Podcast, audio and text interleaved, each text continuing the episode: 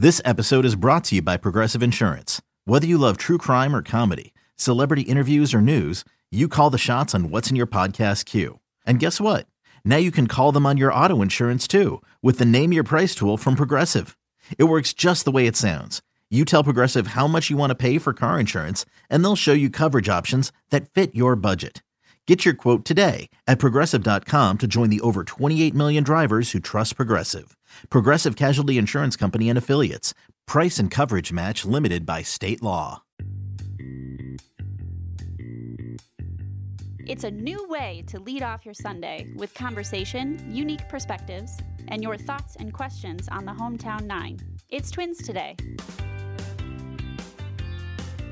And a swing and a miss on a changeup. That was masterful pitching from Jose Berrios. I know they know I got a great curveball, so they're looking for. That's when I was the, that breaking ball. Twins today is driven by the Mauer Auto Group. More than cars. It's hard to believe that was 15 years ago. Right? Time flies, but uh, you know what? I'm in a new role and I'm enjoying it. Thanks, Derek. Which thought am I? Did I make the top five? Now, live from Target Field, here is Derek Wetmore. Hello, good morning. Good to be with you, Twins fans. You're listening to Twins Today, driven by the Mauer Auto Group More Than Cars. I'm your host, Derek Wetmore, and I'm sitting out at sweaty Target Field. It's a humid one, and it's warm for this special edition of the show, Independence Day, 4th of July, here. Uh, that we're getting ready for first pitch, Twins and Royals. That's a couple hours away, but don't worry. We've got you covered with all kinds of Twins programming in the meantime. We're going to start with Twins today. We'll go from 10 to noon. I'll uh, give you the rundown here in a second. After this show, we're going to get Inside Twins. That's with GM Thad Levine and Cory Provus. And, of course, the Edina Realty pregame lineup card with Kris Atteberry, all leading up to first pitch, Twins and Royals. That's with Kenta Maeda and Brad Keller coming up a little bit later today. On this show, we're going to hear from Taylor Rogers in one of our mound visits. We're going to do a little radio revisit with that. We're going to do a mic check with uh, legendary Twins hurler Jim Kaat joins the show a little bit later on before his uh, TV duties kick in for the day. We're going to hear from voice of the St. Paul Saints on an exciting week of debuts. Sean Aronson joins the program to talk about, among other things, Jose Miranda and Josh Winder. And then we're also going to hear from a couple of uh, voices on the beat. We've got Royals writer Ann Rogers joins the show in the second half, and uh, we're going to close things up with Betsy Helfand of the St. Paul Pioneer Press, who covers the Twins. Uh, loaded show, loaded show, as uh, as one reviewer called it yesterday. We've got a super fun show for you today. I think I heard that one on the radio. We start today's show with five thoughts. Five thoughts on the week that was in Twins baseball. If you listened to every single pitch, thank you. And we'll dive a little bit deeper here. If you checked out for the week because it was a beautiful, uh, sunny summer week in Minnesota, don't worry. We'll get you caught up here before first pitch. That's what Five Thoughts is all about. And we start with a story that you probably heard something about, even if you weren't paying attention to the Twins to, uh, this week, and that would be Josh Donaldson's sort of a mini feud with Lucas Giolito. Here's some interesting perspective on it from a recent Behind the Batting Cage segment with AJ Pierzynski. Number one. We need more of that. Personally, I think we need more of that. Um, I like trash talking, as everyone knows. I like emotion, and I like people to be real. And listen, Donaldson said what he said, and Giolito said what he said, and then apparently Donaldson went and met him in the parking lot and nothing came of it. Hey, listen, kudos to Josh Donaldson, kudos to Giolito for standing up for himself. And then uh, I don't know why Ozzie Guillen, because you never want to pick a fight with Ozzie Guillen because he'll always he'll always take you to the next level. So uh, that was probably where Donaldson went off the tracks a little bit. But other than that, you know, I like it. I, I think it's good for the game. I think it gets people talking about baseball, and that's what we need. AJ Pierzynski likes trash talking. This is news to me when I heard it first, but there you have it, straight from the horse's mouth. Uh, the Josh Donaldson saga spilled over quite a bit this week. Yeah, it was a strange note that he went and met him in the parking lot, I guess, because Giolito had said, uh, say it to my face instead of saying it through the media. So uh, that was interesting. As a, as a non confrontational guy myself, not sure that I would have gone and met somebody in the parking lot over that little uh, tiff, but it was a big moment in baseball. Josh Donaldson, when we look back on this, is, uh, for better or worse, whatever your pers- perspective on this, however you come down on it, he's going to be one of the faces of the crackdown on sticky substances on pitchers' hands and, you know, getting an extra grip, or as some people are saying, an unfair advantage. Uh, we can talk all day about some of this sticky stuff, and uh, I've got some numbers and notes and things that we can run through.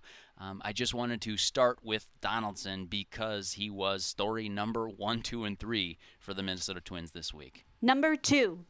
2 1 delivery. Swings at this one, lifts a high drive. This is well hit out into left field. It is out of here!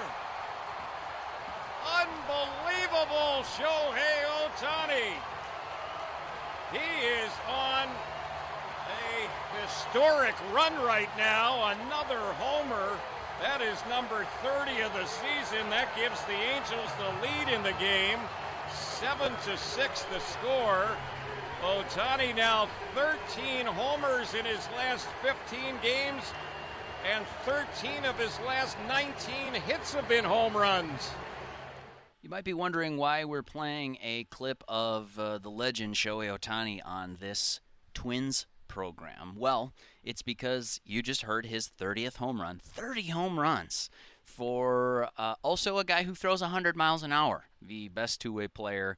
Uh, evoking comparisons to Babe Ruth. That's that's pretty good company to keep in baseball circles. Ohtani's been incredible this year. We could uh, we could do a whole five thought segment about him on his own, but I bring him up to bring up the fact that we are going to see run scoring increase. We're going to see home runs go up, and it's not just a factor of warm weather. Bear with me for some numbers here for a second. I was reading the Twitter account of Eno Sarris, who covers baseball for the Athletic, and he shared some some findings on the changes of the baseball. He was working specifically, it looks like, with Max Bay on these uh, on these findings, but we are talking about spin rate. We're talking about guys getting better uh, breaking stuff or a, a better fastball at the top of the zone if that's their ploy, if that's their tactic. Um, s- spin rate can help pitches be more effective, and that's what baseball is sort of cracking down on here mid-season. Well, you might wonder how prevalent it is, and I'll cut to the chase on this one. Eno and Max apparently found that more than 60% of pitchers have seen spin rate drop after the leaked memo. I think that was June 10th, if I have that date correct. After the leaked memo, uh, statistically significant drop in RPMs was found in more than 60% of pitchers. So more than half the guys out there are seeing some kind of effect. I'm not saying everyone was cheating, even by the letter of the law, because we, it's important to point out that rosin was allowed. Sunscreen was allowed. And some of these guys were genuinely, I believe, using it as as a grip, eh, not as a performance enhancer, not as a spin ripper, not as a as a fastball enhancer at the top of the strike zone, but just I don't want this ball to slip away. I want to know where I, I want to know with confidence that the baseball is going to go roundabout where I expect it to go rather than uh, sailing off either the backstop or you don't want it sliding in, hitting a guy in the ribs. So, anyway, the same findings found it was more like uh, 17% of people who had been using the sort of uh, spider tack super glue level uh, spin enhancers have seen those rates decrease since that leaked memo. That again from the work of uh, Eno and Max Bay. So that's what we're talking about here. That's a, a lot of players impacted.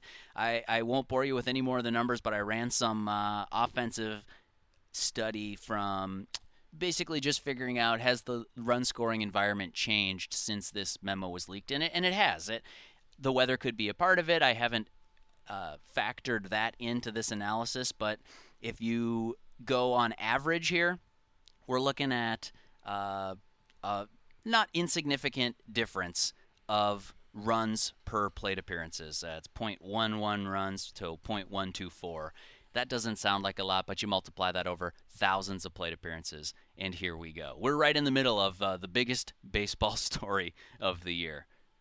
Number three. It's tough. Uh, anytime you're doing, uh, you're making a roster move like this, especially with a veteran player, It's difficult on a personal level. I talked to Matt last night. He was understanding. I think he's looking forward to what comes next and where he can take his career. He's still ready to pitch and make adjustments and wants to keep going. And you know what? You never know how these things come full circle. So you never know where he's going to end up. You could look up and see him out there and doing a good job very soon. And so the roster move was made.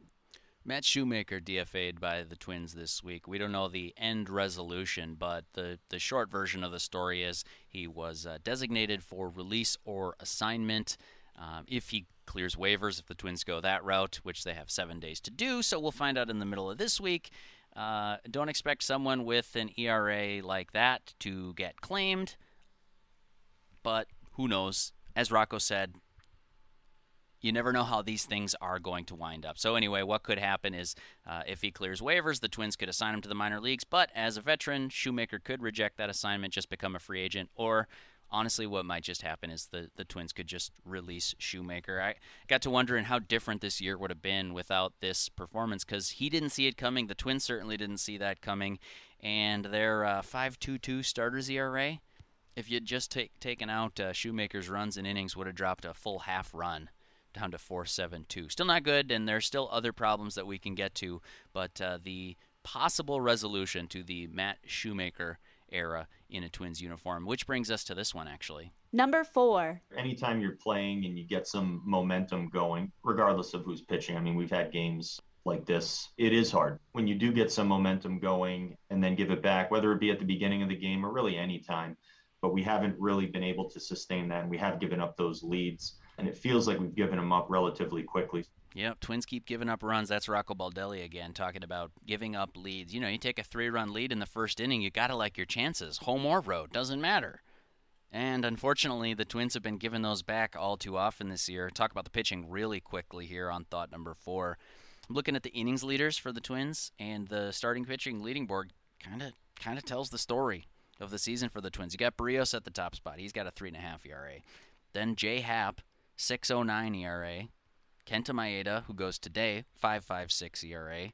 Michael Pineda's been good. Uh, he could be back relatively shortly with a 3.70 ERA. That's good. Moving on to number five on the innings list is Shoemaker at 7.28. Again, DFA'd by the Twins this week. Randy Dobnak 6.26. Bailey Ober 5.84. We'll just we'll stop there because that's the bulk of the innings for the Twins. And I I think it's pretty hard to escape the fact that that's the story for the 2021 Twins so far is starting pitching just hasn't gotten them has, has not prevented runs in the way that the Twins would have expected coming into the year. Number five. It was a big series, you know. It was tough. I guess uh, they showed they definitely a better team than us, you know. They do um, the little things better, you know. They pitch, they, they hit, clutch. Even we show a lot of, I mean, the first game was good, and today we show. I mean, we we did what we are supposed to do, you know, score against a really tough pitcher. This has been the case most of the year, you know. Um, tough. Tough indeed. That's the voice of Nelson Cruz. You can hear it in his voice there, man. Uh, swept by the White Sox. Get one game uh, postponed, but uh, this season, I remember coming into the year, this was supposed to be the new big rivalry, the the White Sox and Twins, and it's really truly a shame that uh, the Twins.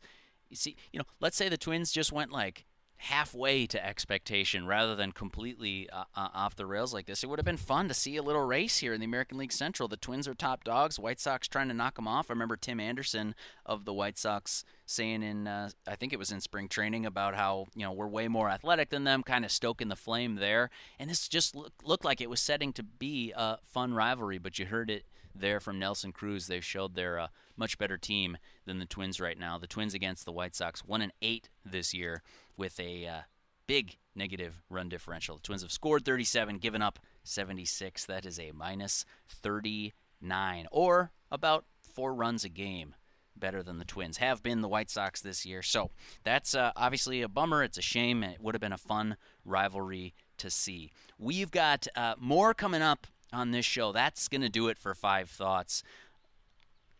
If you want more uh, Five Thoughts, I do a column on that. You can follow me on Twitter at Derek Wetmore or Facebook.com slash Derek Wetmore MLB. You'll you'll find the links for those columns. But we've got uh, plenty to get to in this show, so I got to get on with it. When we come back, we are going to hear a radio revisit from Taylor Rogers, and not too much after that, Twins legend Jim Kaat joins us for a mic check before his TV duties start today. Don't go anywhere. You are listening to Twins Today, driven by the Mauer Auto Group More Than Cars on News Talk 830 WCCO. Welcome back to Twins Today, driven by the Mauer Auto Group More Than Cars. I'm your host, Derek Wetmore, sitting here at uh, sunny Target Field, warm, humid Target Field, on a special Independence Day, 4th of July edition of Twins Today. Uh, loaded show. If you didn't catch the last segment, you can always listen on Audacy platforms here on uh, 830 WCCO. Just search that online. You'll find where to listen or check the podcast. Uh, twinsbaseball.com slash podcast. You can get the link there as well. We are leading up to first pitch today, 110 between the Twins and Royals. Between this show and that, we are going to have Inside Twins with GM Thad Levine and Cory Provus, and the Edina Realty pregame lineup card with Kris Atteberry. This portion of the show is a little radio revisit. It's getting us ready. We're going to talk with Jim Kaat later. We're going to talk with the voice of the Saints, Sean Aronson. Also, Ann Rogers and Betsy Helfand join the show to talk about the Twins and the Royals. But now, radio revisit with our mound visit with everybody's favorite left-handed reliever, Taylor Rogers and Kris Atteberry holiday weekend for many. It is a work weekend for Taylor Rogers, and it's time for another mound visit as we visit with Taylor Rogers prior to the Twins kicking off this series in Kansas City at beautiful Kauffman Stadium. And I know it is hot. I know it is humid. Uh, I know that that is not unique to Kansas City, but there's a special sort of energy sapping humidity that you can find on a hot day in Kansas City. Uh, is that something that you and your teammates talk about or aware of as you head into a series like this one? Oh yeah, we know. We everybody knows coming in, it's going to be hot in Kansas City. Um, you know what else is? They have really, I don't know what you want to call it, um, dedicated fans to come sit in this type of weather and, and watch a game. That's that's not easy. They're here in St. Louis. Like I, I give a lot of people, those people, a lot of credit for doing that. The series in Chicago was not good. Uh, obviously, the result speaks for itself. You did not pitch in any of those ball games, and I have to imagine, as a reliever, when things aren't going well for your team in big spots, that has to be a helpless feeling, knowing there's nothing you can do. Yeah, it's tough. You know, you I just sit there and wait for the phone to ring. They tell me when to go in, and, and I go in. And uh, yeah, when when a series doesn't go well and you weren't able to help the team, um, you know that stings a little bit. That's what I like part of what I like being about a reliever is you can come in and impact every series instead of just every five days. You can have an impact on every game. Even if I'm just down there keeping the left-handed pinch hitters on the bench, I'm still having an impact. Um, but that was tough uh, this week to uh, basically feel like you didn't really have an impact on the series.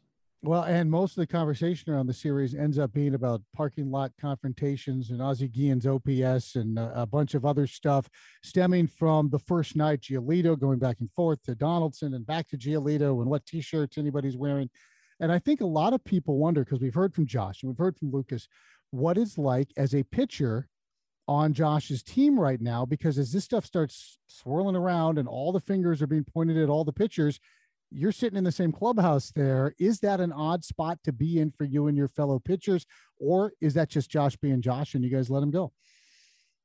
It's a little bit of both, Chris. You know, um, we're still kind of getting to know Josh a little bit. I know uh, he's been here. This is second year here, but you know, last year with COVID, you didn't really get to know people the way you really would in a normal year. So we're still trying to get to know him. Um, I think once we un- start to understand him a little better, you kind of understand what makes him tick and I think that's what makes him good uh, is the way that that makes him tick. It's it's a little different, sometimes controversial, but um, that's what makes him good. So we just have to re- realize and recognize that's his path to success, and uh, you know each guy has their own little path to success. Um, you just got to let them do that. If they're going to go out there and put their best effort on the field, that's all that you can really ask for. And uh, you know we're all adults in the room. We can uh, decide if we want to let stuff bother us or not. Uh, those are controllables, and and that's that's all we can do. I like that controllables, and that's a word we're going to hear a lot here down the stretch because as you try to just find some success, find some wins first against Kansas City today, then against Kansas City tomorrow, not start thinking bigger picture at this point controllables is a word I think that is probably one you're going to use a lot, especially Taylor moving towards a trade deadline where fans around the league over the course of the last decade, this is the time of year now where everybody just starts from scratch. If you're not in first place, you're, you're it doesn't matter. Let's just let's just pick through the carcasses of the teams that aren't over 500. Your name's going to get bandied around. People say they don't listen or pay attention. Is it possible? And does that fall into the controllables category for you? Certainly does fall into the controllable category. You know, I think when anytime um, you're coming off getting swept or you're coming off a bad stretch as a team or even personally as a bad stretch, you really have to simplify and knock it down to controllables. And a lot of times, I think when you get yourself into those spells, you start worrying about the things that you can't control. So you just have to take a step back and, and reset, basically, unplug it, plug it back in, and get right back to what you control and worry about all you control. It's human emotion to sometimes worry about that stuff and just know that that's okay uh, but just get back to uh, what you can do on the field. Be professional about it.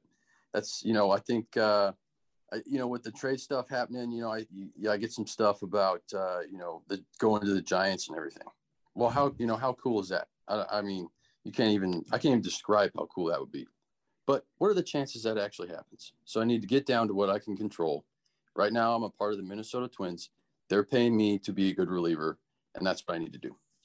Is that something you have to learn as the process of being a major leaguer? I mean, the first part is you have to have a lot of talent, a lot of luck, and stay healthy and get an opportunity, seize the opportunity then to stay in the major leagues. And then as you grow into a top shelf major league player, is learning that whole compartmentalizing, is that part of it? 100%. 100%. You know, I think too, it's after a few years in the league, I think the fa- your family members, friends and family understand that you don't worry about that stuff. Early on in your career, all your family worries about it. Always wondering. Oh, they probably tell you on. everything, right? They probably hear exactly. it after every game. Exactly. And then after a while, it kind of becomes something where they're like, okay, this is the norm. You know, mom's worried that people are yelling at me on Twitter. and it's like, okay, but now she gets it. So she can put that aside and, and just root for her sons. And, uh, you know, it's just part of the process. You know, it's, uh, um, kind of maturing. You know, they say maturing as an adult, it's the same deal, maturing as a major leaguer. And you always have to keep continuing to do that. There's new problems every year, but that's why you say you re- rely on veteran presence because they've been through the steps before. And, and that's why they're key to having clubhouses. Yep, and now you are a veteran presence for for this club. Uh, great insight, man. I love that. Your mom getting mad at their yelling at her boys on Twitter. Let's talk a little bit about uh, the power rankings this week. We were we were struggling to find a good power rankings, and I think with the Fourth of July holiday weekend, I was going to ask you about fireworks. But when you're a fifth generation firefighter, that's probably a bad question because no fireworks would probably be the best answer. And, and even the question I'm going to ask you probably is not going to be answered the way that most people would. Uh, most families have Fourth of July weekend traditions, and whether it's a barbecue or it's a fireworks show or it's going to a lake here uh, in the Midwest. Uh, what about the Rogers family? Because I'm thinking that's probably a heavy work weekend for almost all of your relatives in the Rogers family. Yeah, yeah, heavy work weekend. Uh, they love going to the firehouse on Fourth of July. Uh, that's that's where the action's at. That's why they want to be there. Uh, and uh, you know, it doesn't help that you get time and a half pay um, on Fourth of July. So that's another reason they were always there. Trying to pay for two boys to play baseball. I'm sure he had to go get some overtime.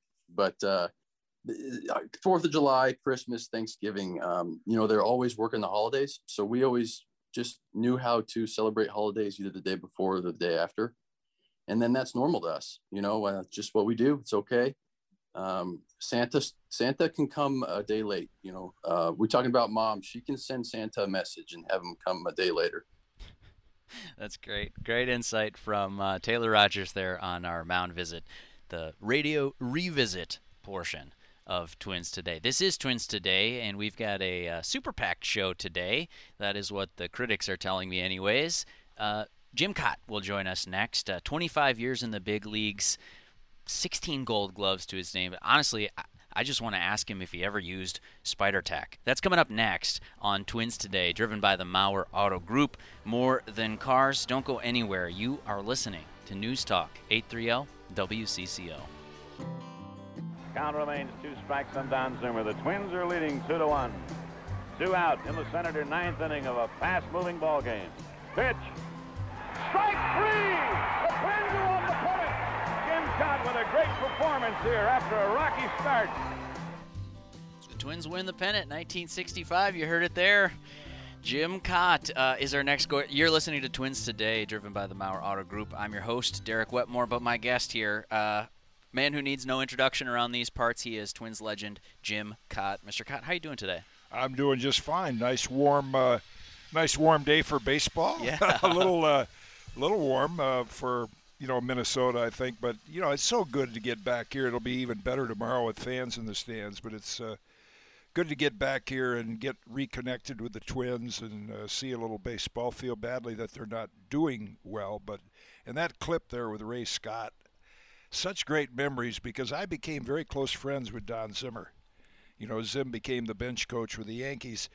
And had he not played one more game, I think one or two, that would have been his last bat in the big leagues. He went over to Japan for a year, but uh, oh wow, he and I became uh, good buddies, and he was the strikeout victim for that uh, last out. So yeah, that was that was a memorable memorable day. I saw a smile spread across your face as you and I were sitting here listening Yeah. to that clip. Can you still bring yourself back to that uh, mo- that feeling and that moment on the mound? Oh, no question. You know, it was in uh, you know in Washington D.C. where we you know originated. That's Yeah. where the Twins came from. But and the Phillies the year before had blown a. I think they had a six or seven game lead with about nine to play, and they blew it. So we had a comfortable lead. But everywhere we went, hey, don't forget about what the Phillies did last year. So Sure.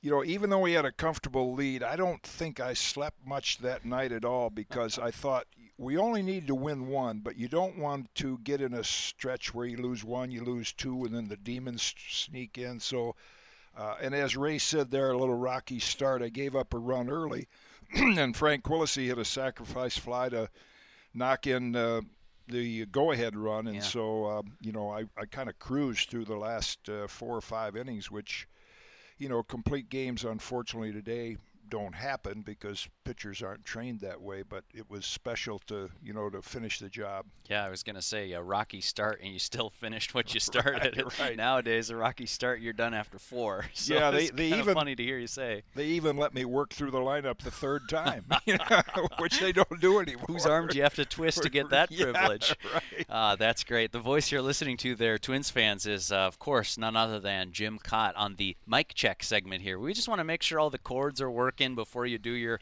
TV with uh, Dick Bremer here on Bally Sports North today. Uh, fun to have you on the broadcasts and and uh, part of the the TV crew. How many games do you do in a year? Well, I do eight to ten for the MLB network, Yeah. and uh, I did a few two years ago for the Twins, and then with the pandemic that was out. But uh, uh, you know, there are several uh, former Twins who uh, Dave St. Peter and Drew bring in to do some games. So it was nice when, kind of a spur of the moment, they called and said, "Would you like to come in and do uh, you know ten games, the entire homestand?" So truth be known, and I've done a lot of network TV, and I have great respect for for it. But you know, it's it's so much more enjoyable doing a following a local team, doing a local broadcast. Okay. You know, you have a fan base that's interested in that team versus nationally. You know, I might say, well, uh, you know, here's Gilberto Celestino. The national audience doesn't know him, but the Twins. So you're really talking to fans that are interested in in the Twins, and uh, that's enjoyable. Of course, being back with Dick as we worked uh, back in the early '90s together Yeah. on Twins broadcast. Yeah, I remember. And you guys talked about that reunion the other day, and I, I would agree with him. He says that you haven't aged a day since you uh, took that. Well, my body begs to differ, but I, I do my best. So uh, I said in the clip in the in the opener we were talking about, of course, 25 years in the big leagues, longevity. That's incredible uh, by today's standards, of course. Even by then, that's I mean that's an amazing accomplishment. 16 Gold Gloves as well. I, I'm curious though. The story of the day in Major League Baseball now is uh, the uh, the sticky stuff. The there's a difference in in my personal opinion between using the sunscreen rosin mix to get a little tack on your fingers and kind of work through that dust or mud that's on a on a baseball, but then there are guys using this really, really heavy duty stuff that that's what they're trying to get out of Major League Baseball. Spider tack, they call it. Jim, Did you ever use Spider Cot in your uh, Spider Tack in Never- your big league career? Never heard of spider tack. Uh, our, you know, and I get a lot of mileage out of this story, which a lot of my friends get a kick out of. They always want me to tell it. But uh, Jim Honochick, a veteran umpire, came up behind the mound between innings, and he said, "Lefty, I see what you're doing. You're putting a foreign substance on that ball. It's illegal." I said, "Jim, it's not a foreign substance. It's made in North Carolina." and it was the pine tar. You know, when Sure, we sure. when we came out of the dugout, the first thing we did on a cold day in Minnesota is we grabbed the pine tar rag, which the hitters were Yeah, allowed to use. And uh, I, you know, today's pitchers, they should have consulted with me. I could show them. I mean, you put a little slit in your glove, or you got ways you can hide it, so they just, you know, Be a like little Michael smarter. Michael Pineda got so exposed with that. But everybody, and we didn't know anything about spin rate, but we wanted to be able to grip the ball. Yeah, sure. And out of defiance, because we said, well, why can the hitters use it on the bat? Yeah. And we Fair can't question. use it, right? So now that when Josh came out, kind of leading the charge against uh, the spin rate, which I was even talking to my good friend and former roommate Phil Roof this morning down in Paducah, Kentucky. Oh and yeah. He didn't realize that, you know, when you hear about a 2,400 RPM, 24 revolutions per minute, nobody throws a ball that stays in the air for a minute. No, unlikely. So if it goes 55 feet, it only rotates about 15 times. So is that enough, the grip, to, to actually make that? Now, they say with Spider Tack it is, but uh, no, I think the way to level the playing field, and I emailed Commissioner Manfred early in, in the spring when this came out hey, Yeah. we want a level playing field. The pitchers are cheating, they have too much of an advantage. It's okay. Could they put a spray on the ball, which I believe they do in South Korea? uh, to give it a little tackiness just to grip. The balls today Mhm. are slicker and the seams are Mhm. lower. Yep. And higher seams, you get a better grip. So here's my proposal, and I ran it past Rico Petrocelli last week on an interview.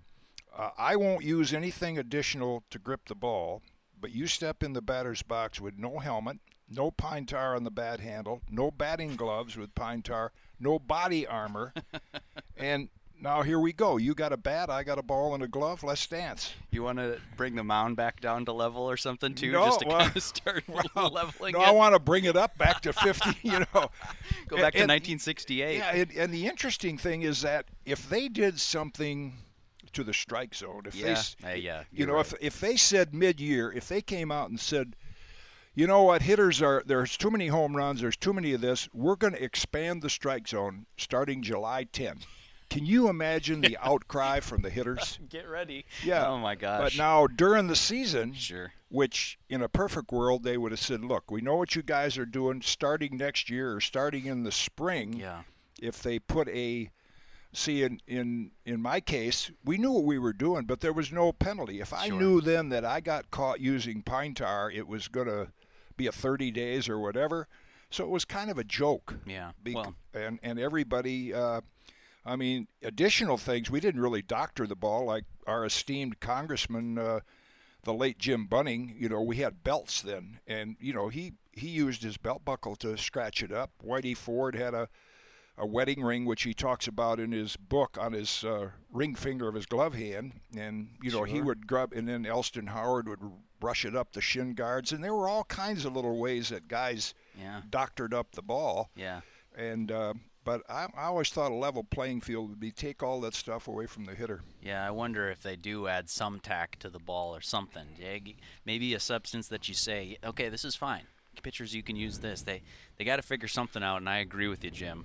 Figuring it out midstream has caused all kinds of challenges that right. uh, baseball's And- going to and have you to can unpack. you can see it in the uh, in the pitchers. I've noticed yeah. it just in the Oh, games yeah. I've done that they go to their pants. They're not getting a, a good grip on the ball, slipping out. Two will count. You need a you need a strike here. They'll go into Right, something, and then right, it sails wide. well, well, what do you think's happening? Uh, we got to get to a break, but Jim, this was such a pleasure for me. Uh, thank you for stopping by Twins today. My pleasure. Enjoyed it. That's the voice of Jim Kaat, obviously legendary Twins pitcher, 25 years in the big leagues, 16 Gold Gloves to his name. You can catch him on Bally Sports North of the broadcast this week, uh, including today's game, Twins and Royals. So tune in for that. That that's it for this segment. When we come back, we are talking with voice of the St. Paul Saints on an exciting week of debuts for the Twins AAA affiliate. Don't go anywhere. You're listening to Twins today on News Talk 830 WCCO. Drilled towards the gap in left center field. Well hit. This one's gone! How's that for a AAA debut? Jose Miranda in the air towards left field. Well hit. Miller going back. He's at the track. He's at the wall. It is gone. This is ridiculous. High fly ball out towards left. Long run Miller on the track looking up. It's gone again. Three home runs for Jose Miranda. The kid knows how to celebrate a birthday. This is ridiculous, and that kid does know how to celebrate a birthday. Exciting week of debuts for the uh, St. Paul Saints, and my guest on the show now is uh, two of those three voices you heard. He is Sean Aronson, the Vice President Director of Broadcasting and Media Relations with the St. Paul Saints. Sean, thanks for making some time. How you doing today? Derek, I am I'm great. Thank you very much for having me again. And uh, it's been quite a week uh, here in St. Paul with uh, the AAA debuts, and I'm sure we'll get into it. But it, it's really it's been an exciting week out here. Jose Miranda was the one we were talking about on that clip there. We can get into Josh Winder as well, but let's start with Miranda. Three homers on his debut, including a grand slam. Sean, uh, you were there to witness it. What was that like? Uh, yeah, I think there were uh, a little over 7,000, 7,500 people that night, and about 20,000 are going to tell you that they were there. It was it, it, was that special of a night. You don't you don't get a debut like that uh, every day at the AAA level, and of course, I'm sure you know Jose would love to have that at, at the major league level at, at some point. But it really was. It was. I had heard so much about this kid uh, while he was performing at Double A, and you know the, the bar was high for him uh, he not only cleared it, but uh, he eclipsed it by many, many moons. And I, I honestly didn't believe it. And I, have told people this before. He he went five for five in his first five at bats, three homers, a, a double, a single, and the, the, game was like three and a half hours long, and the fans stuck around to the end to see a sixth at bat. Love and it. this was my favorite part of the night. I've never seen this before. I'm not sure I'll ever see it again. In his last at bat, he grounds into a double play and the crowd gives him a standing ovation after he grounded into it. Just the wow. appreciative nature of what they just watched and they gr- gave him the standing O after he grounded into a double play. It, it, truly was remarkable to watch. I love it. I really, I love hearing when fans are glued into the game, and that's always been my experience, Sean. When I go over to visit you guys in Lower Town there, over in St. Paul, I, I also saw a clip online, Sean. Uh, you have interviewed Jose Miranda. That is something that I, a feather I do not have in my cap. what is your uh, early impressions of the kid? He's a great kid. You, you know, it's it's interesting to see some of these guys that are 23, 24, come up from Double A. Uh, they're still young. They're still wide-eyed. They, they still haven't gotten the uh, the media scrutiny from being in the in the big leagues yet. Uh, they they kind of fly under the radar despite being you know high-end prospects, and so that they they do they have that youthful exuberance and they haven't been hardened by the game yet. Uh, but he is just a, he's done every single interview asked of him, and, and I even asked him. I, I said, look, how do you handle this where you know you're being bombarded in the 16th largest media market with all this? You, you probably have never gone through this before. Um, and, and, he seems like a very level-headed kid. He really does.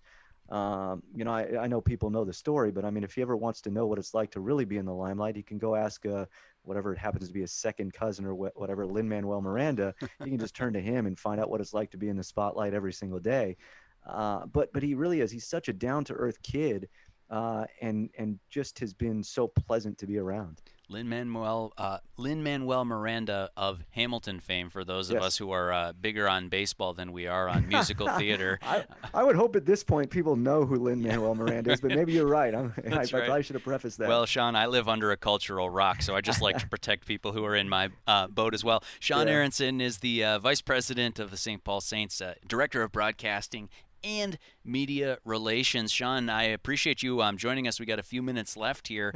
You guys have a, uh, a night game tonight, a Sunday night game. Celebrate this Independence Day, and I understand there are going to be some fireworks. What could fans look forward to there?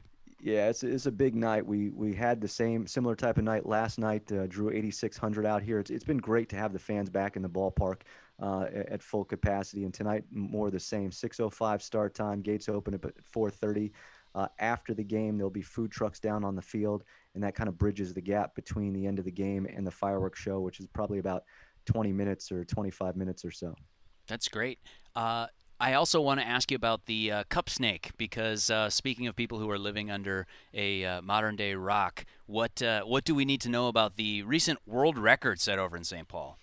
102 feet, my friend, 102 feet, and it was uh, it was quite. Uh, it was quite the the night to witness. I mean, we had we had a big night that night. We had the, the, the next Bachelorette, Michelle Young, was out here that night.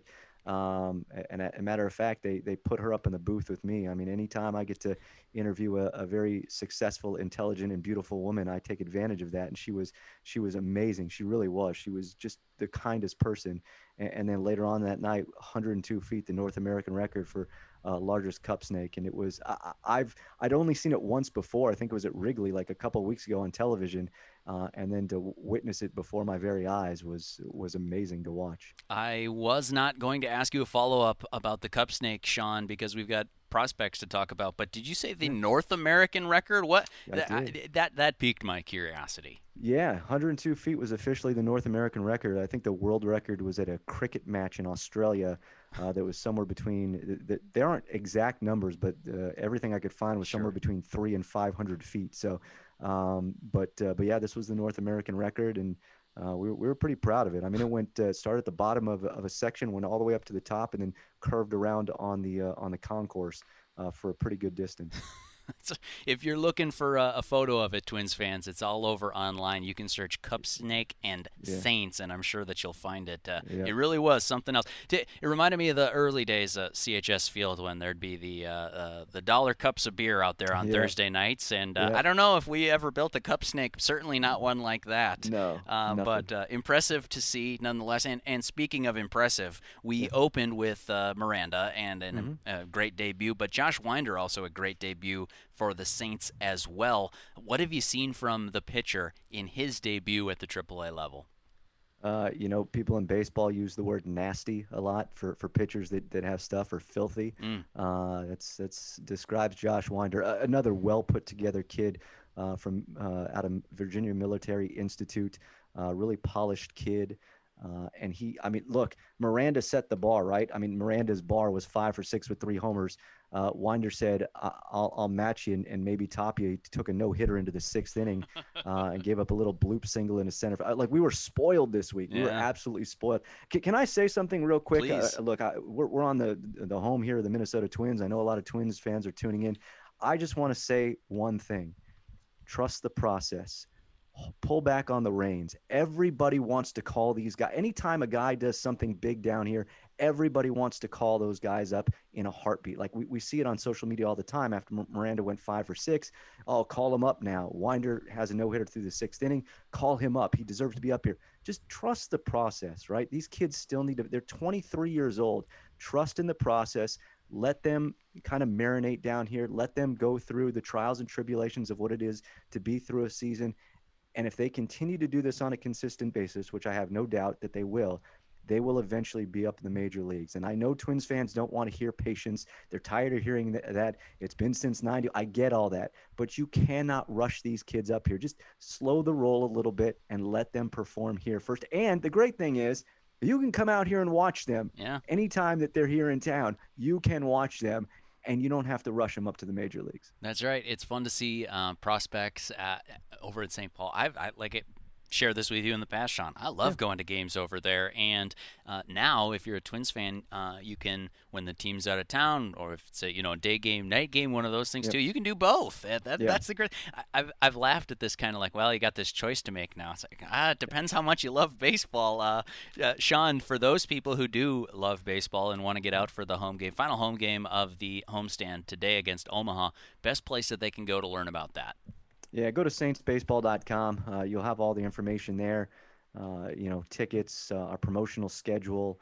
Uh, you know, information on on our players if you want to dig into that a little bit. But uh, saintsbaseball.com is is the place to go. And we had 8,600 last night, which was the largest crowd uh, for this season. We expect it to be even larger tonight. it, has been a great weekend out here, and and then we're home again a week from from Tuesday. So uh, it, has been a successful season. This team is playing well right now. Uh, have, have, taken already the series against Omaha, which is one of the best teams in AAA uh, baseball right now, and Uh, so this team's hot. This team is hot right now. Love it. If you want to go see it, saintsbaseball.com, where you can go to learn all about that. Our guest has been Sean Aronson, the Saints Vice President, Director of Broadcasting and Media Relations. Sean, it was great catching up with you and always appreciate your time. You too. Thank you. And uh, look forward to being back on again. Take care. Go Saints. That's the voice of Sean Aronson, as I mentioned, Saints VP, Director of Broadcasting Media Relations. And it was uh, really fun to hear about Jose Miranda. Super fun to hear about uh, Josh Winder and uh, his nasty stuff. Boy, two fun uh, debuts this week for the St. Paul Saints. Um, what more can you say? The fact that uh, Cup Snake, the North American record, was not the most exciting news of the week. I, yeah, I think that says something about the week that the St. Paul Saints just had. We've just had a fun first hour of uh, Twins today, driven by the Mauer Auto Group. More than cars, of course. Getting to hear from Sean, always a treat. Sean breaking down the uh, St. Paul Saints for us and some of the latest debuts. Before that. Twins legend Jim Kaat did his mic check here on Twins Today, and we heard from Taylor Rogers in our radio revisit after Five Thoughts to start the show. But that's not all we have on Twins Today, driven by the Mauer Auto Group. More than cars. When we come back, we are going to talk with Ann Rogers. She covers the Royals for MLB.com. We're going to hear the uh, opposing viewpoint and Coming up later on, we're also going to be giving away some Twins tickets, so you're going to want to stay tuned for that. 651 989 9226 is the number to bookmark. We'll close the show with Betsy Helfand of the Pioneer Press. Don't go anywhere. This is Twins Today. I'm your host, Derek Wetmore, and you're listening to News Talk 830 WCCO. Welcome back to Twins Today, driven by the Mauer Auto Group. More than cars. Once again, live from Target Field, here is Derek Wetmore. Yes, welcome back to the special Independence Day edition of Twins Today. I'm your host, Derek Wetmore. I'm sitting at Target Field right now where it is hot and sunny, and our guest for the next segment, I'm sure, will be no stranger to hot and sunny. She is Ann Rogers, covers the Royals uh, for MLB.com, and kind enough to join us here on Twins Today. Ann, thanks for your time. Yeah, sure, anytime the uh, weather in Kansas City. It looks sweltering on TV. Can you confirm? It is pretty hot. Although I will say we, we just got back from a pretty long road trip and it is way cooler uh, than it was when we left. So I suppose you have to. I mean, cooler meaning like 85 to 90 degrees. So kind of have to, to take it as it comes. But yeah, it's uh it's hot and sunny. But I suppose there's no better way to to celebrate the Fourth of July than than sitting out at a baseball game. There you go. There you go. Silver linings all around. Uh, and you're in your first year covering the Royals for MLB.com, and uh, it's been kind of fun to keep up with your pieces on. Uh, it's not a team that's probably going to the playoffs this year, but sort of building a, a fun foundation. Uh, what's been your perspective on the beat as sort of what, what I view as an outsider has been a season of sort of streaks for the Royals? They've been a good baseball team for a little while, and then they'll snap off a long losing streak. Yeah, it's certainly been uh, this, the streakiness has been the um, kind of how this season has been defined for the Royals. Um, they've they've been really good. They've shown the things that they've wanted to show, and then they've uh, they've gone downhill, and they are just coming off a nine-game losing streak, uh, snapped out on Friday against the Twins. So it has been that way. Um, you know, they have they've had losing streaks of five to nine to eleven. So they've been kind of trying to ride that wave. Um, you know, snap out of it, see how long they can they can ride uh, the, winning and, and then try not to let those losing streaks get get long. So it's kind of been an up and down season for them, but it, it is about development. It's also about making the turn towards contending again. So maybe this isn't the year, but the Royals certainly think that in the next few years, um, they, they can make that turn. Yeah, it's well, like I said, it's kind of fun to see them putting those pieces together. They've certainly got some interesting names. Um, surprising to hear you say some of the losing streaks, and they're still, I, I say still because uh, I've been following the Twins all year, but they're only 12 games under 500, and I think you hear those lengths of losing streaks, and you think that's got to be the worst team in baseball. Um, not the case for the Royals, and not the least of the reasons for that has been Sal Perez. Uh, Perez, uh, obviously legendary catcher. Already in his major league career. Uh, he's heading to the All Star game again this year. That had to be fun for the Royals. Yeah, he's been a huge piece. Just just from his veteran presence to his leadership to his production on the field. I mean, he's he's so good uh, in the middle of the order. He's he he really carries this team along with Whit Merrifield, um, you know, Carlos Santana. They kind of um, really carry that top of the order. Um, and, and and Salvi's right there in the middle of it. Um, he he provides the theatrics. He he always has a smile on his face while playing. I think that's really what the Royals love about him, um, and he loves the Royals too. So it'll be fun to watch him in the All Star game again, um, starting it, and then the home run derby as well too. I think he's really excited about that, kind of checking that uh, box off of his career uh, bucket list. Yeah, so a twin killer, no doubt. But if you're a neutral, uh, just a fun, fun player to watch, and clearly, as you just mentioned there, Ann uh, has fun when he's playing the game. You can't get him off of a lineup card. And I want to ask you, too, about the home run derby. Um, so I was looking at MLB.com this morning. Shohei Ohtani was the first to announce, but then we've also got Pete Alonso, Trevor Story, Trey Mancini, uh, probably comeback player of the year in baseball, and now Sal Perez to fill five of the eight spots. Were you at all surprised to see him included in the home run derby? Because uh, he got the Twins the other day, but I was a little bit, with all the power in the game, I was a little surprised to see a catcher in there. Yeah, it's kind of interesting, isn't it? Um, he he's expressed his um, desire to do it a few times, so I think that that really helped. And um, anytime you can get that that kind of player um, who just really loves to do this sort of stuff, um, I think that that's good for baseball. And so, you know, yeah, it's a little surprising to see him catching, or you know, to see him, to see a come in uh, for the home run derby. But you know, he he's been very clear he wants to play all 162 games.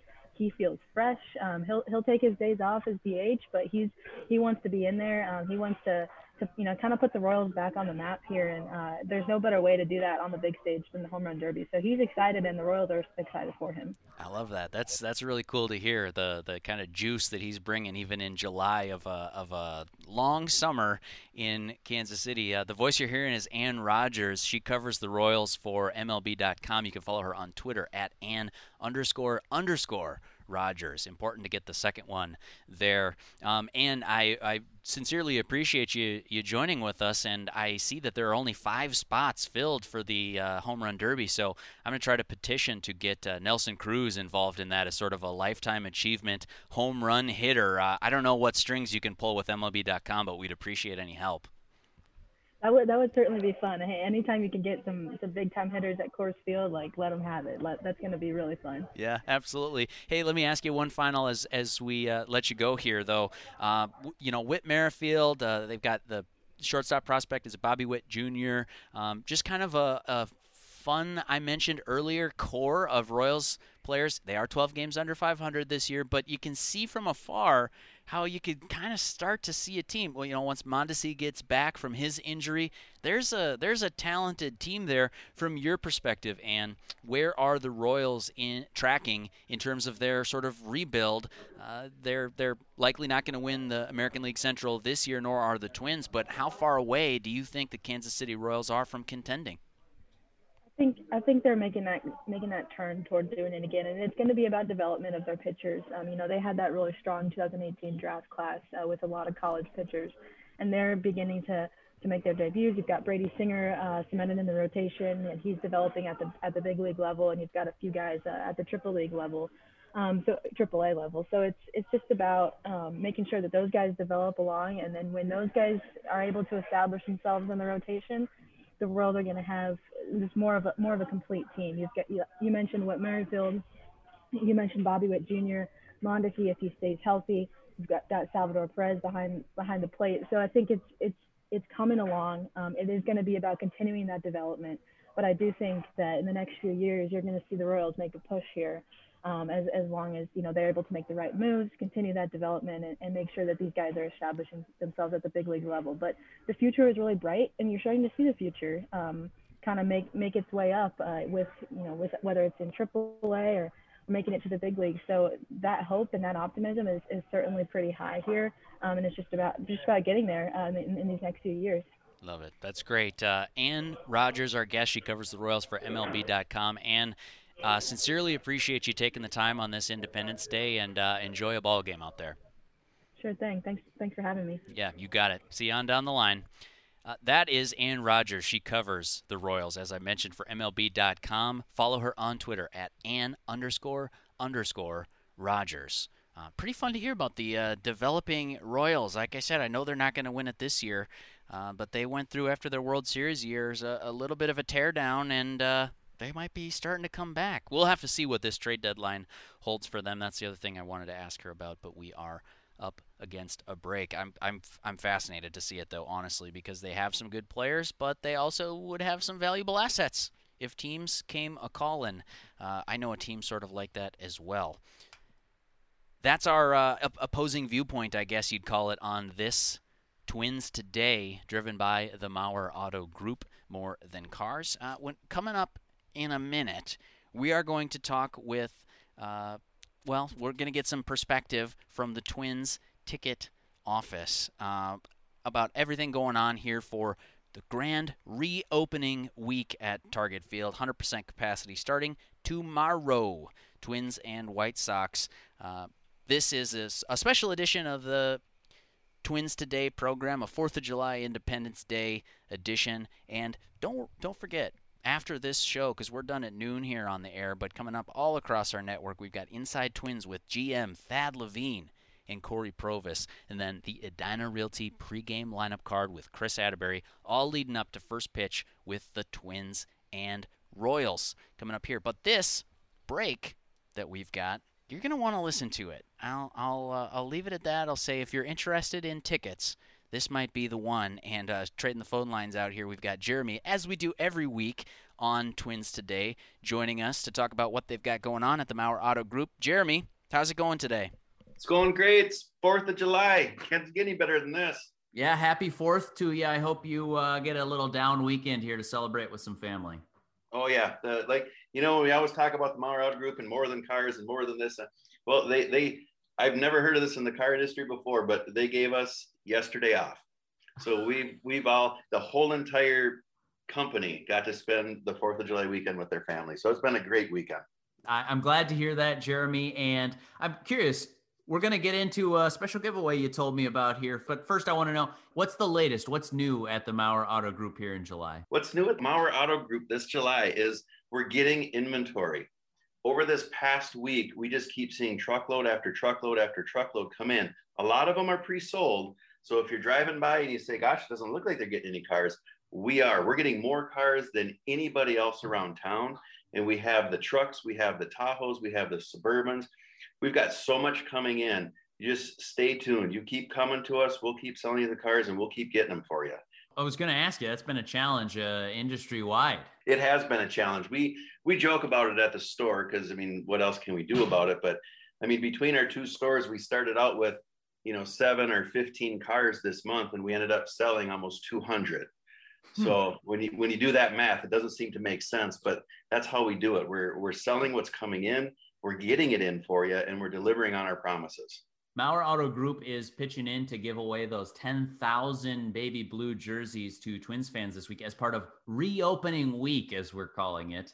Uh, the baby blues are going to be a hit, but Jeremy, you guys have uh, even more up your sleeves yeah, we thought, you know, it's going to be a sea of baby blue. So it'll be fun just to see it.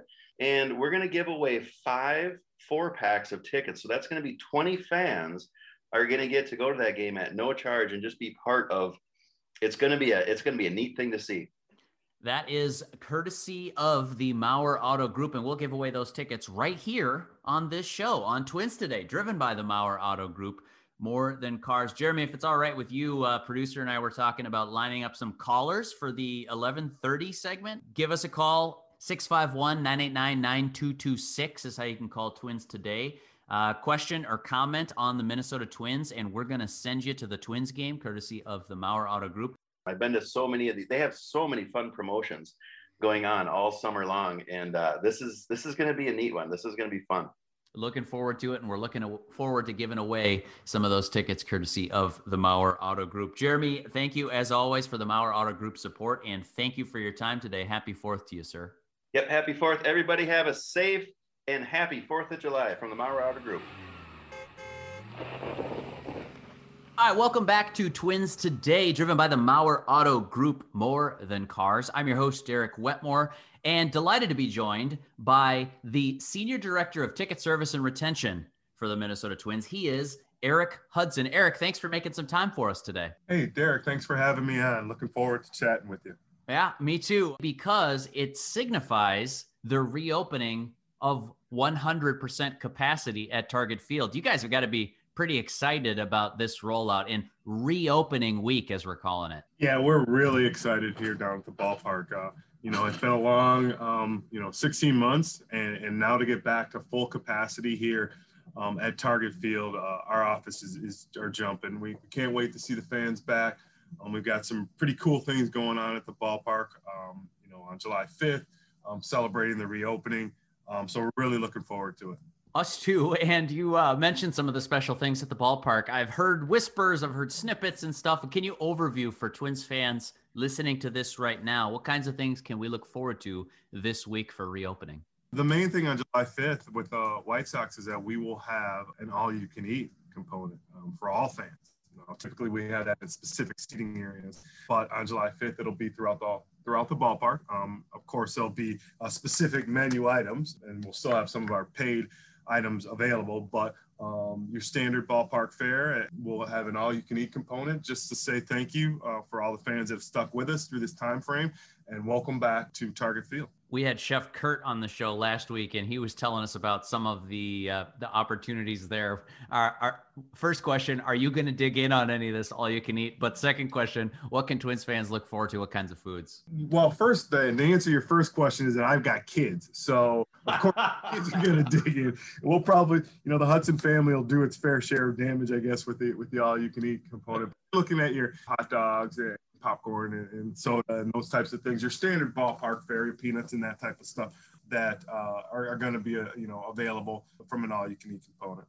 Love it. That's great. I love that the Hudson, uh, the whole crew is going to come and uh, do some damage at Target Field. Uh, his voice is that's Eric Hudson. He's the senior director of ticket service and retention for the Minnesota Twins. We're talking about all things reopening week here at Target Field just after the 4th of July. And one of those things that's coming back at Target Field this year after uh, obviously on pause in 2020, the Twins Pass. Pretty popular in 2019, I remember, for fans who maybe don't remember or might be interested in sort of a it's it's almost a season ticket pass esque. But I guess if you could overline the differences there for me, Eric. Yeah, it's a great uh, it's a great package, and it's designed to promote uh, to promote complete flexibility in coming down to the ballpark. And for fifty nine dollars a month, you've got access to attend every uh, every Twins game for fifty nine dollars per month. So in a sense, it, it's similar to a season ticket package. Um, the difference is that this is in our standing room area, so there isn't a seat associated with that. This provides you access uh, to the ballpark. But for $59 a month, you can come on down, see some great Twins baseball, and it'll go on from here till the end of the season. And you mentioned that it doesn't come with a seat, but I know a lot of people just kind of like to wander around the ballpark anyways. Can they still get into some of the, oh, say the the bar out in left field or the new truly on deck in right field? Are people still able to get to those with the Twins Pass? Yeah, of course, Derek, and thanks for thanks for just bringing that up. Is that that's the beauty of this package? You still have access to all of the areas, the the hangout areas, I guess that I like to call them, that that have made uh, Target Field so popular. Have your food and drink there, and still have access to seeing uh, Twins in, in Major League Baseball. That's 14 games in July, so Twins fans, you can do the math on that if you'd like to. Uh, for 59 bucks, that's that's tough to beat. Um, I'm curious though about uh, Eric about people who might want to come with their group you and I were talking offline a little bit about some of the suite packages that you still have available at Target Field. What are the options remaining? I guess not only for 2021, but then does that impact next year as well?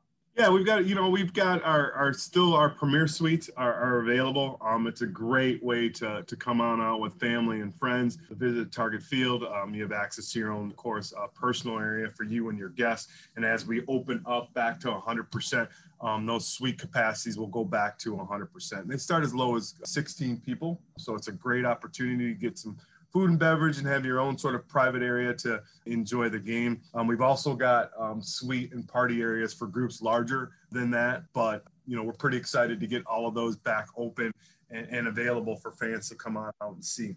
In addition to our suites, we also have our normal group areas and, and discounts um, that we have on group tickets if group size is larger than 25. It's a great way to sort of do the things that, that we enjoy about Minnesota and get a group of people and come on down uh, and cheer the Twins on as as we have those, as you said, Derek, those 14 games in in July. So we've got a pretty strong schedule. You know, some great weekend dates. If you're interested in, in, in calling in, we, would have you call, you know, 612-375-7454 and one of our representatives will help you out. Could you give that number one more time, Eric? And I'm also curious, uh, website, the quickest way that people can get that online. Yeah, it's uh, 612 375 7454. You can also visit us at twinsbaseball.com and click on the tickets icon, and we have all of our opportunities that are available Twins Pass, um, our group opportunities, our premium seating, all that stuff is available. Um, and you also, we also have a chat functionality on our website, so you can also reach one of our representatives via chat, and we can answer any questions. Hmm, love it. Uh, once you were able to open Target Field back up, it was in a limited capacity, and I know that the Minnesota Twins made a strategic decision or being very mindful about slowly reopening so that they could do it safely. As we now scale to 100%, um, I'm reminded of those season ticket holders who were able to take advantage of some of those uh, early tickets in 2021. Is that does that carry forward? I guess is my question. If you if you get in line now, is there any kind of priority, I suppose, that you can carry going forward? Yeah, I mean, if you got in line in one of our season ticket packages, the the uh, locations that, that you would be uh, available for you now would carry over to 2022 and and however long you maintain uh, being a season ticket holder with us. We've got some great opportunities two one which is our relocation opportunity which allows our, our season ticket holders once a year a chance to go in and look at any other additional inventory that might fit their needs that they may move their tickets to in order to to get the the best seat that fits them. The goal from us and our staff is is is to make sure that our season ticket holders get into a seating area that they're comfortable with and that they like. Um, which may not be at the start, but hopefully as you continue to stay with us, you get rewarded for doing that. So yeah, starting establishing your priority allows you to get best seats at the best price and you know establish that relationship. Remember my first year at Target Field, I really liked standing out in center field and just looking over everything. I felt like I could see kind of the whole park. I could see everything going on. You have a favorite spot at Target Field, Eric? Yeah, I do, and it's a little bit different. Actually, I like down the lines. I my actually my favorite spot is where you're is where you said it is. I actually like center field, and I actually like up at, by the Minnie and Paul sign because you're right. You can see over everything. It feels like this big, huge ballpark, and the, the difficulty with that is that you kind of have to turn your head and look at the scoreboard. So I also like being down the lines there where I can come out with our, our ticket sales and service booth at 102. And uh, we've got, we've opened up some standing room area there to, to allow for a better flow and space. You can kind of walk out there and I'm, I'm right down the right field line there and I can see the, the pitch and I can see the scoreboard and I can turn around and I can look into downtown and it's just such a great feel. Nice. That's awesome. Yeah, I love that. I love that little addition there. Uh, that's the voice of Eric Hudson, Senior Director of Ticket Service and Retention for the Twins. The phone number 612 375 7454, or just go to twinsbaseball.com. You'll find the tickets tab. Uh, Eric, I really appreciated uh, getting to chat with you a little bit here and happy reopening week to you, sir. Hey, Derek, thanks for having me on. You have a great weekend. We'll look, we'll see you guys on Monday. Sounds great.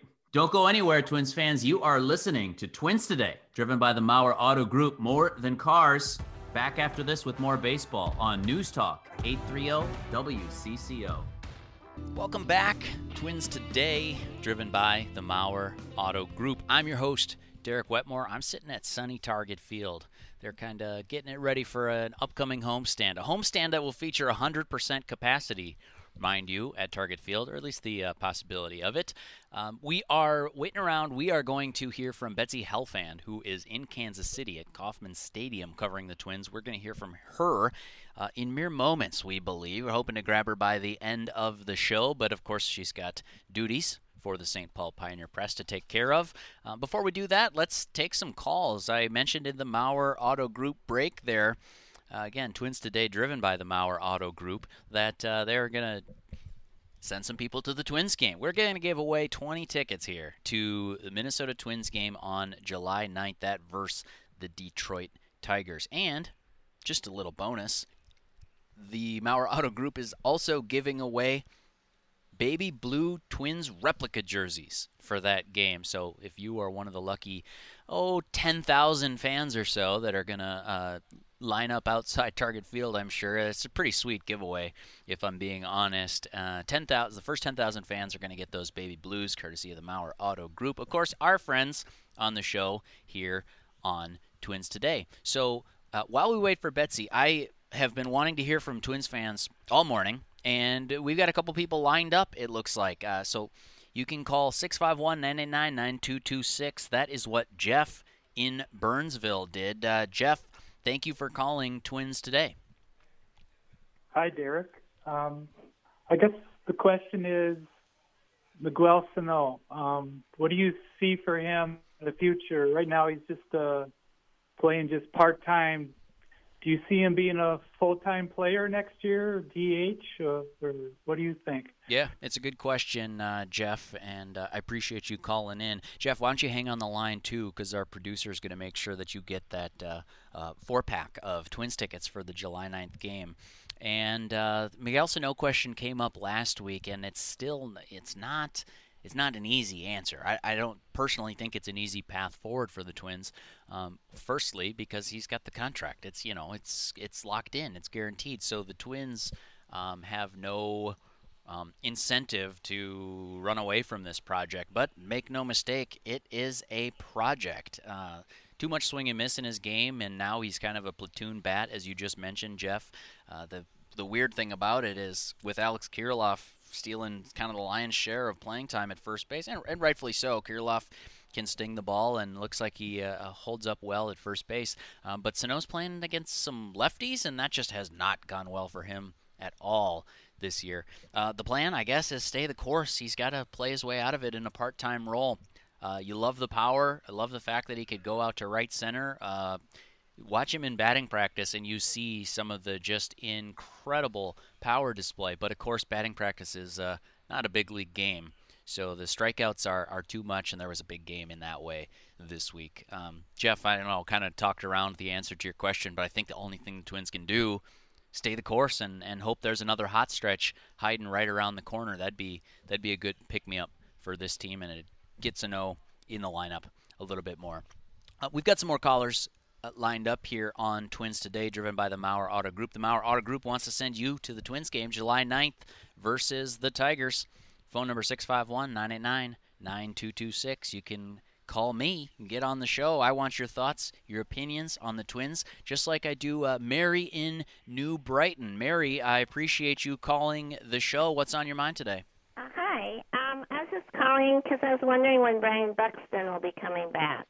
Hmm, good question. Um, Mary, uh, I will answer that in a second, but first I want to let you know. Hang on the line here. Our producer is going to make sure that you get that four pack of Twins tickets to the July 9th game. Uh, Buxton's return, uh, uh, your guess is as good as mine, I think, Mary. I, I don't know that I have a better answer for you. Just a, a very disappointing injury when he gets hit in the hand shortly, shortly after his return from the lengthy hip rehab. He's got a boxer's fracture. I believe it's in that left hand. And uh, the initial prognosis that I had heard, it was going to be weeks, you know, not days, just like they had said uh, with his previous injury. Um, four to six weeks is what I think when I hear that. I will keep you updated on this show as we learn more about Byron Buxton, of course. But uh, I, I don't think his return to the lineup is uh, is imminent by any means. And remember the last time too, even when he was uh, deemed healthy enough to go out on a rehab, and we thought, hey, Buxton's coming back. It could be this week. I remember saying on this show that Buxton's return uh, must be right around the corner if he's putting on a St. Paul Saints uniform. Just head on across the river and put on that Twins uniform, and it, instead of being any day now, it was uh, it was a while after that. They really wanted to make sure that he was 100% before he was in the Twins lineup. Um, I, am at Target Field. All I can say is haven't seen him doing the uh, baseball activity today. Typically with a, a fracture in your hand, that's gonna a set you back to get on the field, and then b once you do start swinging a bat, uh, you look to see, hey, is this affecting you? How is this impacting your swing? Is there pain in your swing? Can you do the things defensively that you need to do? Uh, kind of a long-winded answer, Mary, but I, I hope I answered your question there, and I hope you have fun at that July 9th Twins game. Mauer Auto Group wants to give uh, you tickets. I see a couple more on the line here, and uh, we'll we'll go to those if you do want to get your calls in for me or for Betsy Helfand, who we're hoping joins the show uh, pretty soon. You can call 651 989 9226. That's how you can join Twins today, just like uh, John and Eden Prairie did. John, uh, first, I appreciate you calling Twins today, and uh, what's on your mind today, sir? I just want to thank the uh, Mauer Auto Group and uh, don't count them out. Fans back in the stadium that uh, make a run. Love it. I love the optimism, John. When you uh, when you do come out to Target Field, what is your what's your favorite part about the experience, if you don't mind my asking? Uh, just having my kids out there at the game. Nice. Are, if if we're giving you these tickets, are you bringing your kids to Target Field? I will be. Love it. That's that's great to hear. John, hang on the line. Uh, we'll make sure the the producer hooks you up with the four pack of tickets there. And uh, man, have fun with your kids. That should be that should be a, a fun one at Target Field. I appreciate John Collin, and we're gonna keep rolling here with callers because we got some more tickets to give away. Darren in Willmar has a, a, question or comment about the Minnesota Twins. Uh, Darren, what's going on? Thanks for calling Twins today. Hey, Derek. Uh, nice show here. I always enjoy listening to you every uh, Sunday morning. Thank so, you. and uh, the qu- question I have, uh, Derek, is uh, when are the uh, TV announcing crews and the radio announcing crews? When are they going to be allowed to travel with the team? Um, you know, it, it's just a little bit different. It would be a lot nicer to have them on site, if you know what I mean. Yes, I, I absolutely know what you mean, uh, Darren. Um, kind of in a tough spot here because I don't know the answer to that question. Uh, I wish I did, but are you uh, you a longtime Twins fan? You catch games on TV or radio? Which is which is uh, how do you take them in? Well, uh, probably about 50-50 both Oh, ways, okay. depending on where I am with work and stuff like that. Yeah. But uh, yeah, I mean, I've been 40 plus years here, been a fan of the Twins, so love it, and you know, and stuff. So, um, so I hope they I hope to see them back on site as soon as we can because uh, it's just uh, better that way, and I know it makes the job easier for those guys too.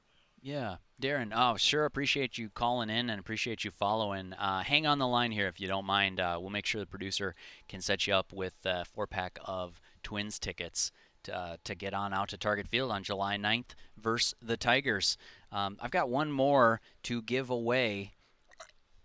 And I, I don't see a caller on the line. So if you want to call in, there's one left 651 989 9226. That's how uh, you can get in. What I'm going to do here is I'm going to take a break because I've just gotten word that Betsy Helfand of the Pioneer Press is going to join the show. She's at Kauffman Stadium covering Twins and Royals, and we'll hear from Betsy. And I got I want I want to give away one more pack of Twins tickets. 651 989 9226 is the number you can call to reach me for that. Don't go anywhere. You're listening to Twins Today, driven by the Mauer Auto Group here on News Talk 830 WCCO. Welcome back to Twins Today, driven by the Mauer Auto Group, more than cars. I'm your host, Derek Wetmore, and I'm sitting at Target Field. I've got a guest coming up who I'll introduce in a second. She's sitting at Kauffman Stadium. She covers the Minnesota Twins for the St. Paul Pioneer Press. And um, Betsy, I didn't tell you this on the text, but uh, we're going to give away some Twins tickets to start the show. So uh, without further ado, let's welcome Betsy Helfand into the conversation. Betsy, thanks for joining us today. Hey, Derek, it's great to be talking to you. You are at Target. uh, I'm sorry, you're at Kauffman Stadium. I'm at Target Field. I don't know which one of us has a higher temperature or relative humidity right now, but they got to be close. Oh my God, it is very hot here. I am uh, definitely sweating. It's very humid too. All right. Well, you and me both. Uh, happy Fourth of July to you. I'm actually you. You probably know this about me, but I might be the only one in the press box capable of getting a sunburn sitting in the shade here at Target Field. So we'll uh, we'll try to stay safe out there. And Betsy, we're going to give away a couple of Twins tickets. So I don't know what the first question is going to be, but uh, let's go to let's go to Pauline in North Mankato. She called into Twins today and wants to win Twins tickets to the July 9th game versus the Tigers. Pauline, thanks for hanging with us. What's your question today? You know, my question is about pitcher um. When he'll be back or how he's doing?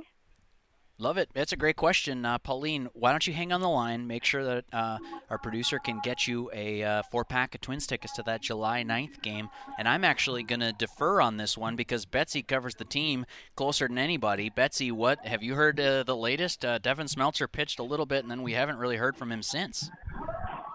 Yeah, it sounded like so. Rocco said a couple days ago it sounded like he suffered a little setback uh, with his back and Rocco had indicated um, that it doesn't sound like he's going to be back soon. Um, he's down in Florida, um, and he was originally there uh, for the elbow, kind of finishing up his rehab, which sounded like it was, you know, getting a little bit closer to a return. Suffered a setback. Um, has a back issue now. Um, it sounded like I don't know, you know, an exact timetable, but it sounded like it would keep him out um, for for quite some time, and it's it's tough because you know at the beginning of the season we were going into it talking about you know Smeltzer, Dobnak, and Thorpe, um, you know, being depth options, and all of them are injured right now. Hmm.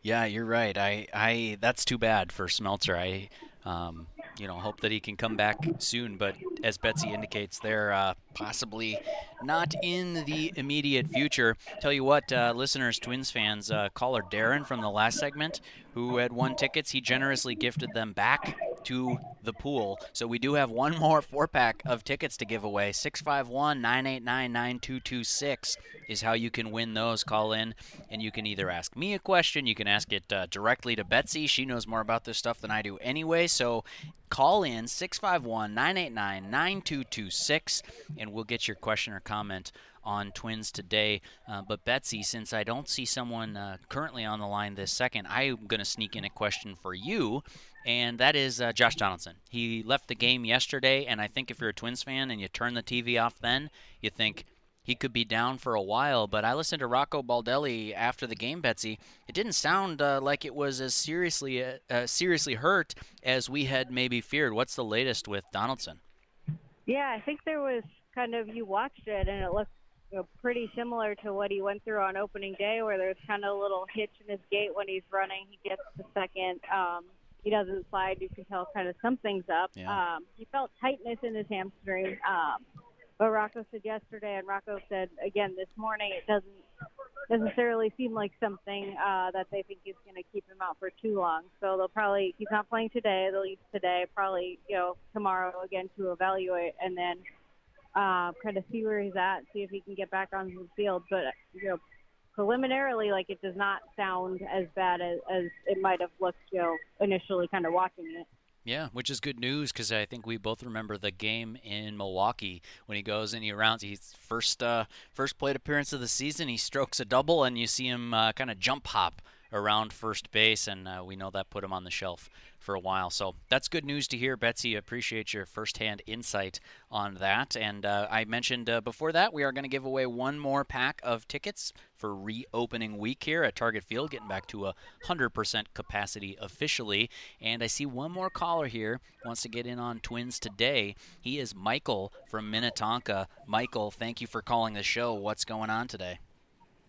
Not too much, Derek. Just uh, waiting for the ball game to start. Love it.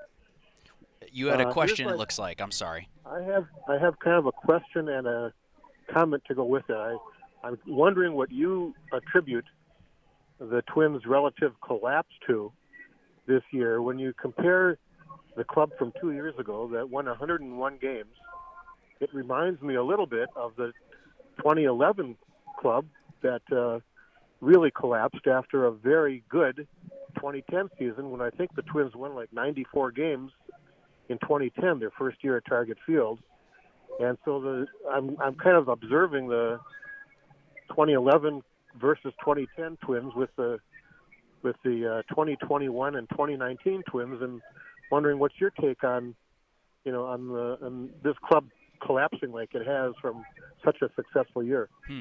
Yeah, it's a fascinating comparison, and uh, I appreciate you calling the show, uh, uh, Michael.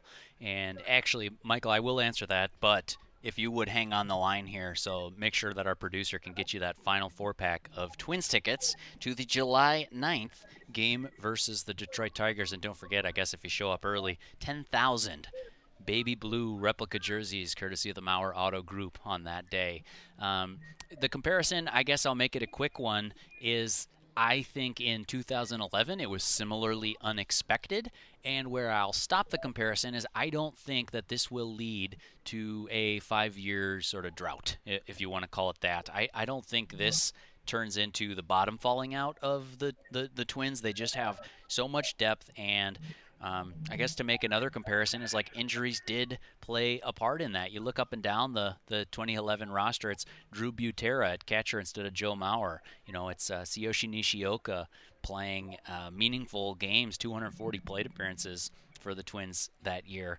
I mean, you know, the pitching we we we are familiar with that pitching staff because that uh, kind of bridge straddled the line from the the 2000 10 twins that opened Target Field so successfully, and then, you know, 11, 12, and on and on. It, it was not a very good couple of years for Twins baseball. Um, I would say if you allow yourself to be optimistic, as I do, I, I just don't see this turning into what it turned into then. So I don't know. Maybe that's fair. Maybe that's unfair. But either way, Michael, I certainly appreciate the question and appreciate you listening to Twins today. Um, hey, Betsy, one of the things that we uh, are wondering here, I'm sitting at Target Field and kind of start to look at the pitching and piecing it together. Of course, the Twins DFA Matt Shoemaker this week. We'll we'll see a resolution on that in in the next couple of days, I would imagine. But um, Mike Pineda is a guy who's actually uh, among the Twins starters who've who've pitched any meaningful innings has been one of their better options this year. Uh, but he's hurt right now. Do you have an update for us, uh, maybe from Rocco today, or or just from being around the team? When can we expect uh, Big Mike to be back in a Twins uniform on the mound? Yeah, it sounds like it's coming soon. Um, it sounds like they are comfortable with where he's at physically. Uh, I think he got up to 75 pitches in St. Paul. Results yeah. maybe not not what you're looking for, but physically it, it sounded like it was a kind of successful start all the way around. Um, it doesn't sound like he's going to need another rehab outing. So at this point, it looks like you know they have two starters um, lined up for the next series, and I think there's a TBA for the next game, and you know they haven't said it, but it, it believe that would be his day. Um, trying to do the math in my head, I believe that would be his day, and I think it's it's possible we either see him, you know, that day or, or shortly after. I know they said they wanted to kind of connect with him, you know, get his input on, on how he's feeling. But it sounds like uh, they're almost ready to slot him back into the rotation. Nice. Well, your your uh, mental math on the fly on the radio is much better than mine. I, I always cramp out in those situations, so I applaud your your your work there, Betsy. Hey, uh, caller asked earlier about uh, Byron Buxton return, and I just gave the the you know update the initial prognosis I heard, but it strikes me you're much closer to the situation. You've talked to Rocco every day. Have there been any updates on when we can expect Buxton, asking on behalf of callers here, um, when he could even pick baseball activities back up? Yeah, we haven't heard much recently on him. I think uh, what happened when the Reds were in town, I think they said I think it was Joey Votto had a similar injury, and I think all told for him it was maybe around 34 days or something. And okay. I don't know if you can take somebody else's timeline and, and apply that to Byron, but um, I think probably somewhere in that range, maybe a little bit longer. I don't know. We haven't uh, haven't heard much uh, much recently on his status. I think once um, once the team gets home and they're able to kind of connect with Byron, Rocco might have you know, a little bit of a more concrete um, update. But he's always one to kind of stay away from from solid timelines, just to not put those expectations on. But um, I'm sure we'll we'll be hearing more about his status soon. Are we talking about the same Rocco Baldelli, you and I? that's uh well, hey, I wasn't expecting a, a big substantive because that's kind of how it goes early on. If it's going to be a long period of time, you, even a beat writer, you're not getting a daily, you know, how's his how's his pulse doing and all that. You, when we get yeah. a substantive update, uh, you'll you'll hear that from from Betsy. And by the way, our guest, if you're just joining us, is Betsy Helfand, covers the Twins for the St. Paul Pioneer Press. You can follow her on Twitter at Betsy Helfand or find her work at twincities.com covering the Twins. Um, Betsy's at Kauffman Stadium. I'm at Target Field. We're wrapping up Twins today in uh, just a few moments after this. Inside Twins with GM Thad Levine and Cory Provus. Than the Edina Realty pregame lineup card with Kris Atteberry. Um, Betsy, there's kind of a, you know, I've been through a number of trade deadlines, uh, working shoulder to shoulder, and it's kind of a weird time. When you're a good team, it's really exciting. You think about all these names that you could circle and add. What's it been like, uh, the dynamic for the Twins, knowing that some of their some of their good players are coming up in trade rumors now? I'm, I'm thinking, you know, Josh Donaldson, Nelson Cruz. What's that like? Uh, in in the clubhouse to the extent you can discern. Yeah, it's interesting because it's certainly uh, not where we expected the Twins to be. You know, this time of year. If you had asked me in March, I would say they would be buyers. Um, you know, they are. You know, they'll they'll say something to the effect of like, "We're focusing on you know today and what we can try to do you know today to help the team win." Um, I don't know how easy that is as a player to to kind of push that out of your head when your name starts getting, you know, connected to trade rumors. Um, but that's kind of how they, I would say, projected it outwardly. But yeah, I'm very curious. Obviously, Nelson Cruz is on an expiring contract. He's got a, you know, a few guys on an expiring contract, but uh, guys like Donaldson, you know, he it's feasible he could be on the move too. So I'm I'm more curious to see what they wind up doing with guys who are signed, you know, through this through this season and kind of how that will dictate, you know, their direction moving forward. Yeah, it's a great point. I mean, they could really, if if you wanted to really like blast a reset button, you got you're talking a lot of big names there: Berrios, uh, Taylor Rogers, um, gosh, even Byron Buxton, Kenta Maeda. But if you just want to retool and build for next year, uh, maybe a little lower wattage trade deadline. Um, but Betsy, we are running low on time here, so I got to let you go at Kauffman Stadium and say thank you very much for your time. Uh, I appreciate you joining Twins today, and we'll catch up with you soon. Yeah, thanks so much for having me. See you soon, Derek. Enjoy a ball game. Happy Fourth. Bye, Betsy. That the voice of Betsy Helfand, who does a great job covering the Twins for the St. Paul Pioneer Press. At Betsy Helfand on Twitter or TwinCities.com. You can find her work uh, in, in the newspaper there or online. So that's it for Twins today. Uh, fun giving away four packs of tickets to the July 9th game, Twins and Tigers. We did that to uh, callers. If you're just joining us, you can catch the podcast. Go look it up online or Audacy platforms is where you can find that. We're building up to first pitch. Twins and Royals 110. Kenta Maeda, Brad Keller were the scheduled starters. Before that, you'll hear the Edina Realty pregame lineup card with Kris Atteberry. And before that, actually coming up right after this show, GM Thad Levine joins. I imagine uh, trade deadline questions may come up in that conversation as well. But I don't want to put words in anybody's mouth. I've been your opening act. I feel like I'm opening for Jerry Seinfeld. That's going to do it for Twins today, driven by the Mauer Auto Group. More than cars. Here on News Talk 830 WCCO. You have been listening to Twins today, driven by the Mauer Auto Group. More than cars. This has been a presentation of the Treasure Island Baseball Network.